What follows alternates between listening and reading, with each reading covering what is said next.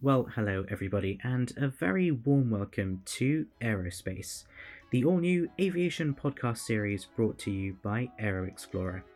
My name is Ajaz Kedanush, and it's a pleasure to be your host for this week's episode. Enjoy.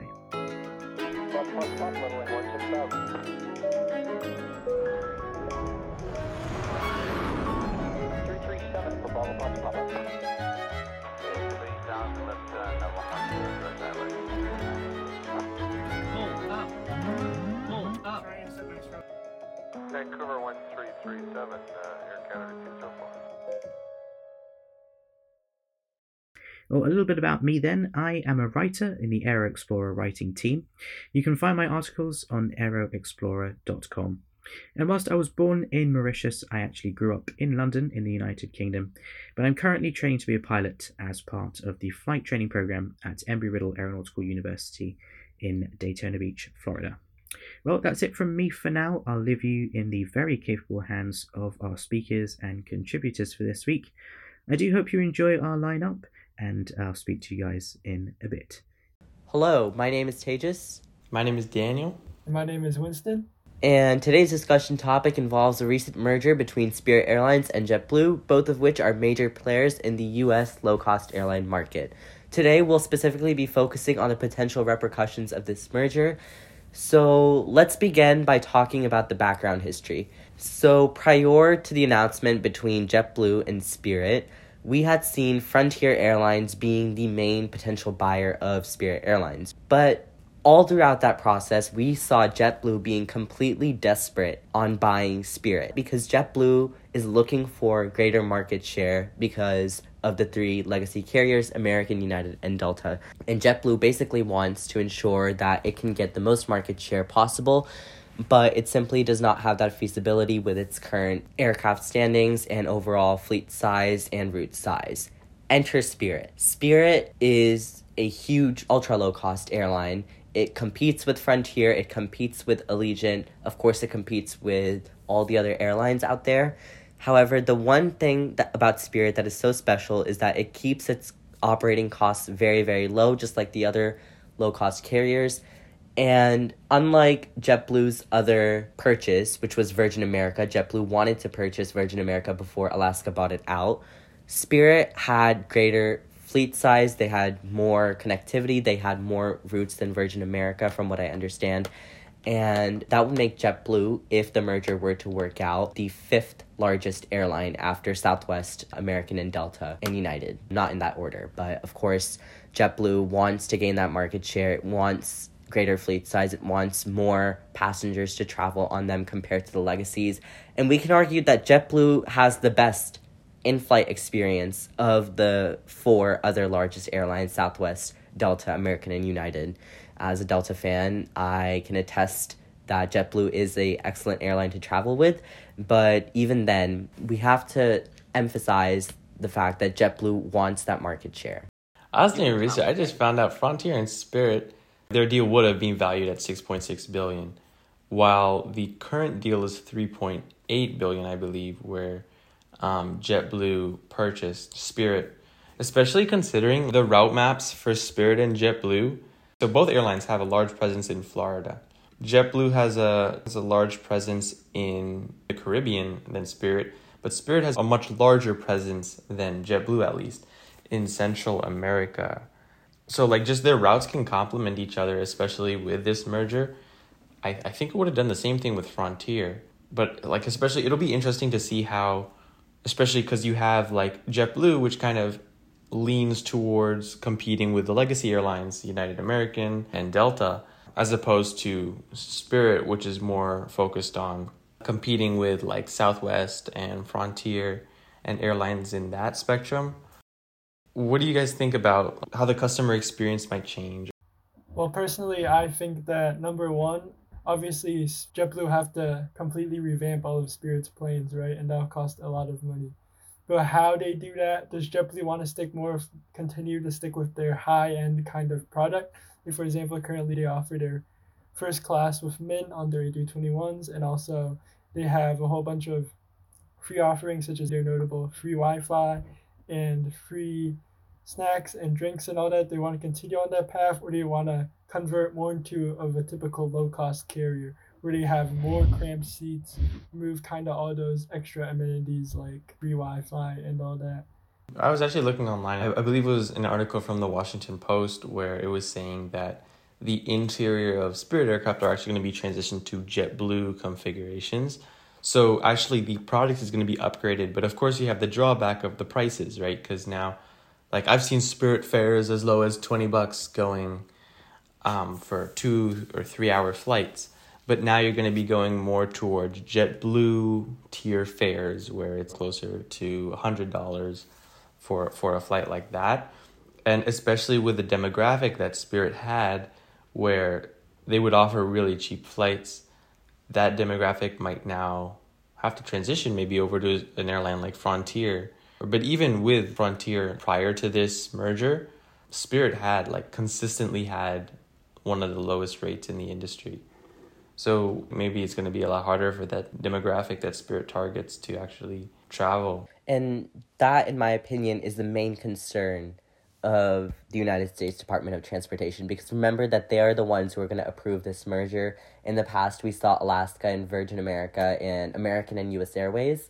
When they applied for their mergers, they had to go through that entire process of getting approved by the Department of Transportation.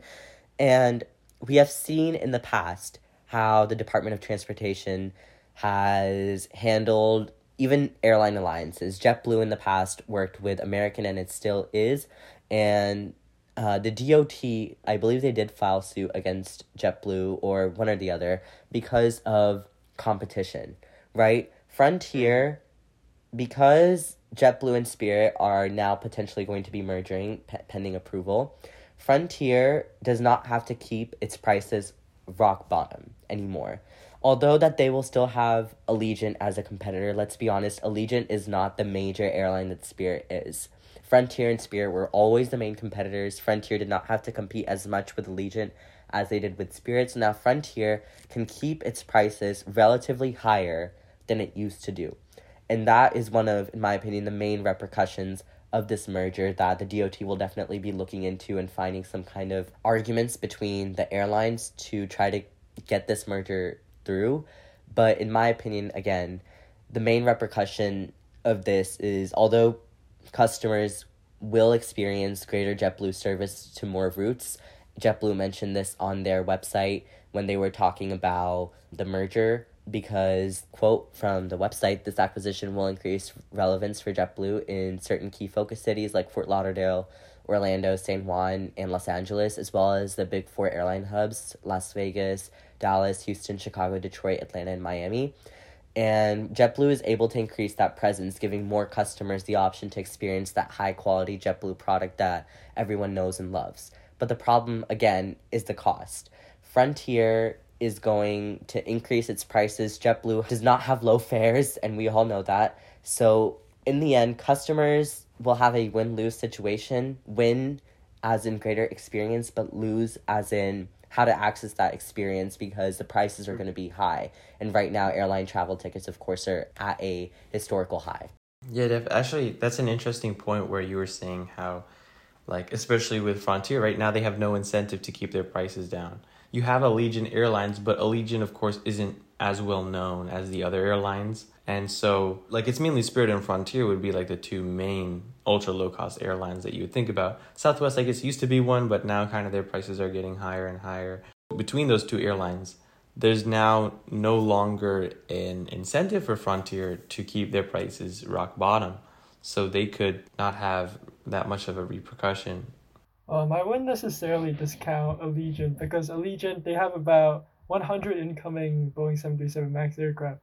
So I would say that now with the opportunities, since there will be not another carrier that's providing these low cost prices and will be targeting this more low cost demographic, Allegiant can come into these Floridian markets and bolster their presence in Orlando or uh, the Miami Fort Lauderdale area and kind of expand and kind of uh, target Frontier and hopefully bring those prices down.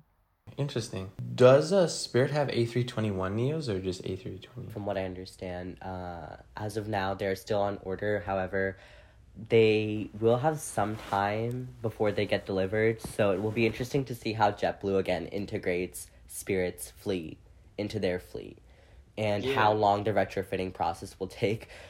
Especially if we compare it to United's next program, and they have not retrofitted any planes. They have gotten new 737 MAX 8s that are completely fitted with the next interior and some 737 Max 9s that have been delivered, but they haven't really started retrofitting any of their other legacy planes. So hmm. we will we'll have to see if JetBlue has a contrast to that fleet system and integrating their interiors onto Spirit's old interiors. Yeah, and I know like with United, when they retrofitted with their new Polaris cabin, it took them a couple years for them to do it like on all of like a certain type of aircraft. I believe all of the 767 300s are now in the Polaris cabin and it's been a couple years. So of course, definitely with Spirit, the aircraft are smaller, but it'll still take quite a while before all the aircraft are retrofitted. And, and like the reason I asked about the Neos was because you know, with JetBlue having their new routes to London, their transatlantic routes, and their transcontinental routes as well, they could definitely utilize some of Spirit's newer aircraft for that, especially considering Spirit has revamped their fleet, so it's a lot newer. That's also one of the interesting aspects, right? Like with the contrast between the JetBlue and Spirit planes. Like, will JetBlue and JetBlue operate Spirit as a separate entity and continue to sell flights separately as Spirit? Will they integrate them both instantly under that JetBlue brand and continue to have these um, varying product approaches?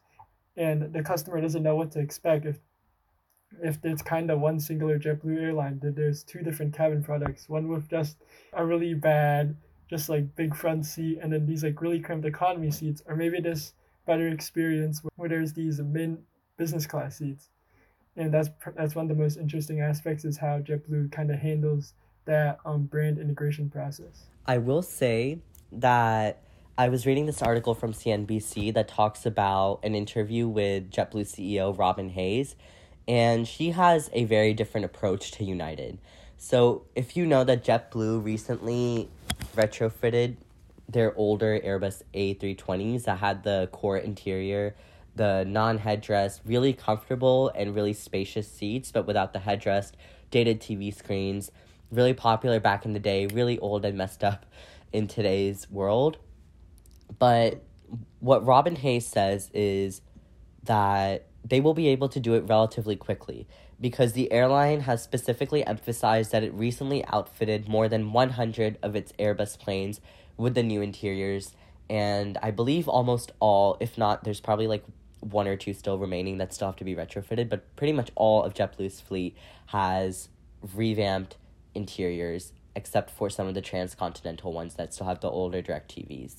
But mm. I expect if this merger were to get approved, then JetBlue would move pretty fast on it. And I think the best way that they would try to handle that balance between a horrible Spirit interior and a perfect JetBlue interior would be to start retrofitting the planes and then entering them into service before entering all the planes into service, if that makes any sense. Oh, so do you mean like they'll kind of hold back the Spirit planes and then kind of put them one by one into JetBlue service? Exactly, exactly. Because otherwise, passengers are going to be ex- upset, um, especially the new flyers who are flying JetBlue for the first time, and God forbid they get unlucky and get the Spirit interior. Then they will be very pissed off. They will not enjoy their JetBlue experience. And all of Spirit's planes are still not equipped with Wi Fi, only some are. So, again, So I see where you're coming from there. The only thing, right, is that from from a business perspective, those aircraft being parked, right, you can't earn money from them. Right? You have all these from JetBlue's perspective, you have all these new routes that you just acquired and you have all these aircraft that you just acquired and it's going to be very difficult to right have all these routes and you're not earning revenue from operating aircraft on these routes. Spirit has almost 200 aircraft. Right? It takes what, 3 to 4 days. I'm just giving an estimation. I'm not exactly sure, but maybe 3 to 4 days for an aircraft to be retrofitted, I would assume. And maybe you can have multiple aircraft retrofitting at once. But yeah, it, it'll definitely take some time. So you know, like with Delta Airlines, right? They have certain aircraft have like an old Delta one and a new Delta one, right? Um, so in that case, right, customers are kind of gambling, right? if they're flying on a route, will I be on the old Delta One or on this new modern Delta One suite, right? Similar thing, I guess, with JetBlue. Um, like JetBlue has their Mint Studio, I believe, dedicated on their London routes, but sometimes they have them on transcontinental routes. So maybe on Transcon, you'll be thinking, oh, am I on their Mint, their one two like throne seat kind of configuration, or am I going to be on their Mint Studio, right? And aircraft swaps happen all the time. So that could be like as you were saying, Tejas, it could negatively impact the passenger experience for for JetBlue. But the only thing is, I don't know if leaving the aircraft out of service until you put them in would be the best bet. When you're talking about putting all these aircraft out of service, I don't think that's how JetBlue approach it. Having 200 aircraft just simply parked there is devastating, and I think that's where JetBlue will still retain that separate Spirit entity, right, to continue earning all that revenue on those certain routes, but they'll just slowly but surely, as you said, pull them out of service. They'll retrofit them for, I don't know, let's say a week, and then they'll enter Spirit service. That'll probably be the main model going forward. Something else, like I was thinking, airlines, they aggregate uh, information about the type of passengers, cabins, and all that stuff as they're flying. Maybe JetBlue might just end up putting the Spirit aircraft on routes that tend to have a low premium traveler uh, ratio. So if they see most tra- passengers are traveling in economy class on this certain route, they might operate one of the aircraft with the Spirit Hard product on that route. And that way they can kind of cater to the demand without really hurting their premium product. Because, you know, like on, on JetBlue's E190s, they don't have first class. It's just normal economy and then they go to even more space. So they could potentially end up making the big front seats even more space, or at least until they actually retrofit the aircraft and then that would actually be an upgrade from the even more space seats that uh, JetBlue currently has. And I mean, that's kind of one of the product decisions that JetBlue have to come to, right? Whether they want to kind of still have that big front seat, because obviously on a, actually a lot of their narrow body aircraft, like their E190, their um, A320, right? They don't have that kind of first class, business class product that those big three airlines like American, United, and Delta have. And if they want to compete as one of those big top five airlines, they're going to maybe need something of like a business cabin that rivals like a big front seat or maybe uh, another uh, big three uh, U.S. airline seat, and to try to attract those business customers and hopefully be on that level of like a top five U.S. carrier.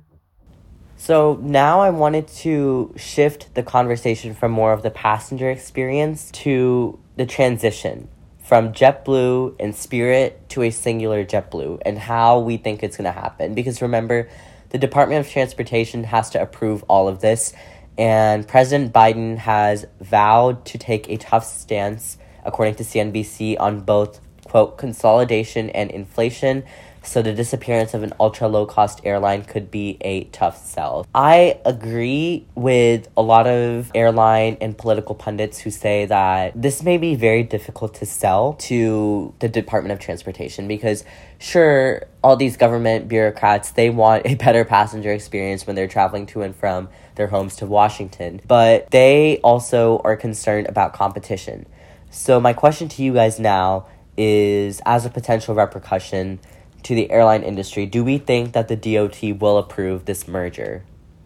Well, I think one of the difficult things is the fact that it's not necessarily super anti-competitive.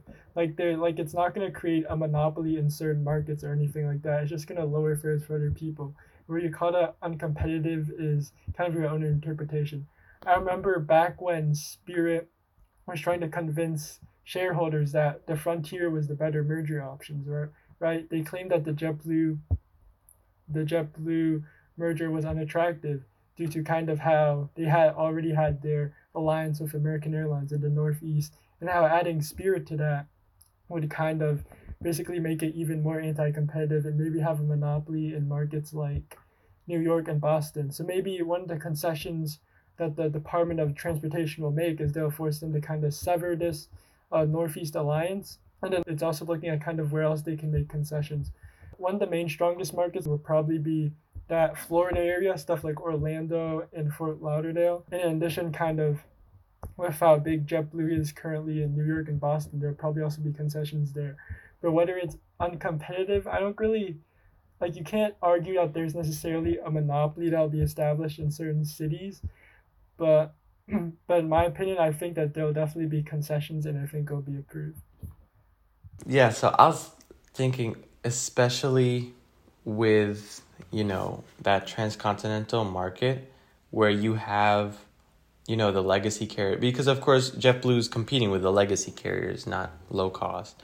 So with those Spirit routes, JetBlue is definitely going to have to put a premium product in, um, like their Mint, because they currently have Mint operating on their uh, transcon routes and put not having one on Spirit when Spirit would be operated by JetBlue, basically, um, will not be good for the airline, especially considering right because United off, operates Polaris on those routes, Delta uh, on many of the routes operates Delta One, and then you know you got JetBlue with Mint.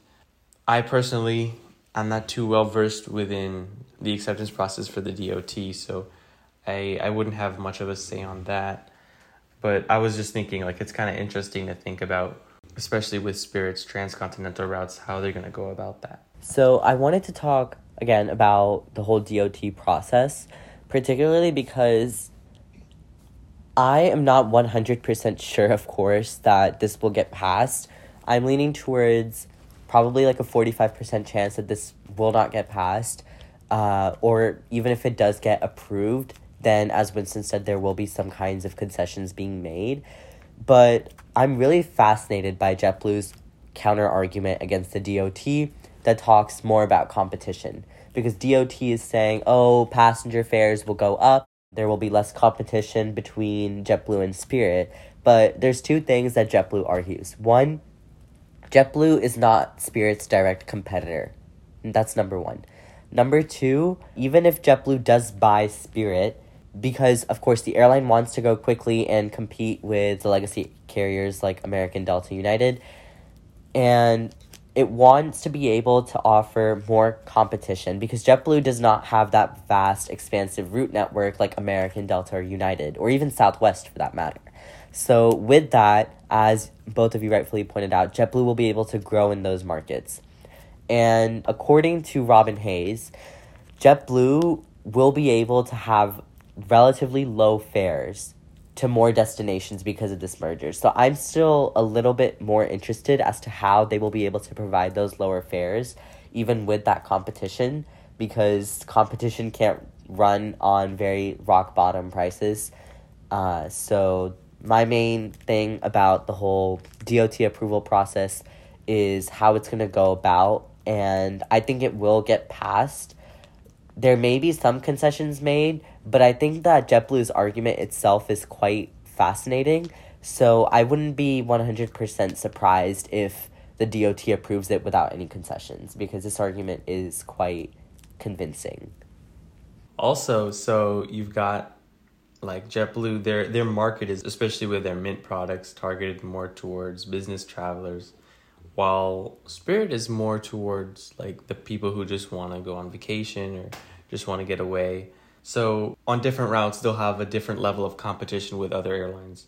So of course, offering different prices for different fares on different routes will be a strategy that JetBlue could, of course, use in order to maximize their revenue and their sales. Okay, so when Robin Hayes says that fares will be lower, I don't I don't really agree with that statement. I mean, currently, I want to allude to my art piece I wrote in the last week JetBlue is currently losing money, and and every other carrier carrier pretty much is making money. American, Delta, Southwest, United, they're all making money. And the and the only other airline that's losing money, other than JetBlue, out of the major ones, is Spirit. Spirit is also losing money. When you put two carriers that are losing money right now together, in addition of all the costs associated with merging two airlines, number one, you obviously have to completely retrofit each plane, which, I mean, that probably costs at least a million dollars per plane, let's say. Number two, you kind of have to worry about the passenger experience. And also, you kind of have to start thinking about branding. You have to change all of those things. And that's going to cost a lot of money. So, frankly, Robin Hayes is going to have to fund that somewhere, whether that's kind of the passenger experience cuts, like just making I don't know baggage fare go higher, or he's gonna have to up those fares. And frankly, Robin Hayes, he's lying. That's all I gotta say. Let's talk a bit more about some other repercussions that may seem minor to us, but again, the airline industry it runs completely on money, so any source of income these airlines can find would be completely beneficial to their overall operating process and operating procedures. So, JetBlue, I think that another problem that we haven't really discussed as much as the overall passenger experience and some of their Floridian routes is how they're going to integrate some of Spirit's hubs and focus cities where they have crew bases and so many different employees that are there. So, namely Chicago, Dallas, Detroit, Houston, Las Vegas, Orlando, we talked about, but Atlantic City and even Atlanta. So, all these places, how JetBlue is going to be able to integrate them because, especially Chicago, Dallas, Houston, and Atlanta are all major hubs for American Delta and United. Uh, one or the other, not major hubs for each one. So it will be interesting to see how JetBlue finds the market share between them. So, what are your guys' thoughts on that and how JetBlue will handle hub integration? Well, personally, if you're selling it to the Department of Transportation, you can't necessarily say that, oh, we're cutting this and this and this. Frankly, that just that just sounds like JetBlue is just acquiring Spirit just for to get them rid of them as a competitor, right? So I mean, obviously, at first they're gonna integrate basically almost all of their crew bases and all of that. I think many of the larger kind of like hubs, stuff like Chicago, Dallas, I think they're large enough as business destination. JetBlue will take them on. but as for some of the smaller like bases they have, like Atlantic City or like I don't know, one of the smaller airports in Pennsylvania, like Latrobe, Pennsylvania, those type of smaller destinations are going to be at the risk of kind of being cut or moved moved from the network completely.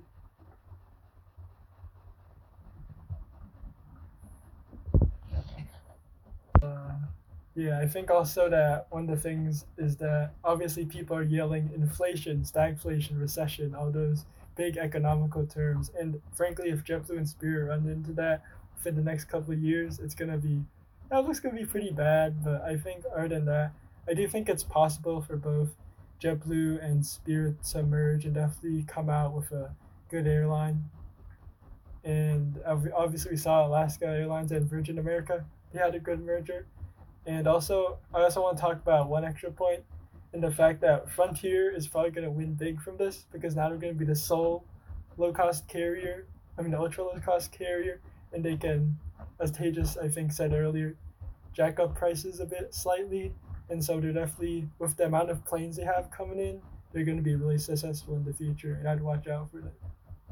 Something else I was thinking, like the staff, you know, like you see things online where it's something like the staff of Spirit, right? Like, of course, this doesn't apply for all staff, but you know, Spirit being a low cost airline, it's kind of expected, oh, the staff are going to be a little bit less friendly. But when you merge airlines, you use the employees from the other airlines. So, maybe there would be some sort of training or they would have to fire some people i don't know. But that that could be another aspect of this merger that could be a point to ponder. So thank you everyone for your thoughts. And now we're going to turn it over to the next part of our podcast for this week. So thank you everyone for tuning into our discussion. Today's podcast is brought to you by AeroXplorer, the world's largest youth led aviation platform indulge in aerospace news and analysis posted multiple times daily from aeroxplorer.com. That's aeroxplorer.com, without the E in Explorer. If you enjoy photographing your favorite metal beasts, you can both share and view the hundreds of photos uploaded daily from their photos page. They are also actively recruiting, so if you're an aviation enthusiast looking to give back to the community, you can review the available positions and submit your application at aeroxplorer.com/apply. Be sure to follow them on social media to stay updated on the latest news at AeroXplorer. Now, back to the podcast. Well, this next uh, little news piece then um, is a fantastic example of a growing relationship between the United Kingdom and the United States. And that is, of course, JetBlue starting up their new route from Boston Logan to London Gatwick. Now, of course, um, me having uh, grown up in London, it's really, really great as an aviation enthusiast to see more American carriers start up routes and destinations um, across the pond to the United Kingdom. It's always fantastic to see um, another American tail on the ground at Heathrow or Gatwick or Manchester or wherever they may be flying to. So, according to Flight Radar 24, then, uh, the first flight operated on this bus- uh, Boston to Gatwick route uh, departed at 6 minutes past 7 in the evening and arrived at Gatwick at 19 minutes past 6 in the morning. That's the next morning. And this was operated by one of JetBlue's A321 Neos, specifically November 4058 Juliet. Um, under JetBlue 2104 with a total flight time of 6 hours and 13 minutes. So, pretty good flight time there. And of course, the flight was, as you may expect, met at the gate, uh, specifically gate C8 at Logan, uh, with, um, well, pomp and circumstance, if you if you will. All the red, white, and blue uh, balloons, decorations, uh, everything British really about it to give passengers the obvious uh, idea um, of, of where this flight is heading to. They even had members of staff dressed up as the Queen's Guards who stand outside Buckingham Palace, um, marshalling passengers, if you will, uh, to the boarding area um, with signalling sticks, the, the sticks that are actually used by marshals to guide aircraft to their parking positions. So it was all a very well thought out um, spectacle, really, and I'm sure passengers really enjoyed it. But what's very interesting for me is that this is, of course, another transatlantic route being operated by a narrow body aircraft, in this case, obviously, the A321 Neo or A321LR. And we've seen quite a few airlines doing this um, quite recently. We've got TAP Air Portugal doing it, um, SAS is another one to do it. Of course, we have JetBlue already having used the 321 from Kennedy into Heathrow and Gatwick. Uh, and of course, for some time now, we have been seeing the Boeing 757 be used on transatlantic routes too. I personally have never flown a narrow body aircraft on a transatlantic route. If you have and you do know what it's like to do so, please let us know. We'd like to know what it's like. Um, I certainly don't have any experience of it, and I'm much more used to flying on a wide body on transatlantic routes. Uh, but uh, yeah, of course, please do let us know what it's like. Um, but I do think it would be quite uh, an invaluable experience uh, for me to try it out just once, to just to see what it's like. Um, and of course, there's JetBlue Mint Studios uh, are a very very attractive product on uh, on a flight of that length on a narrow body aircraft. So that's definitely something to look out for. Well, there we have it. We have reached the end of the very first episode of Aerospace. We really hope you enjoyed it, and I'm sure you'd like to join me in thanking our speakers and contributors to this week's episode.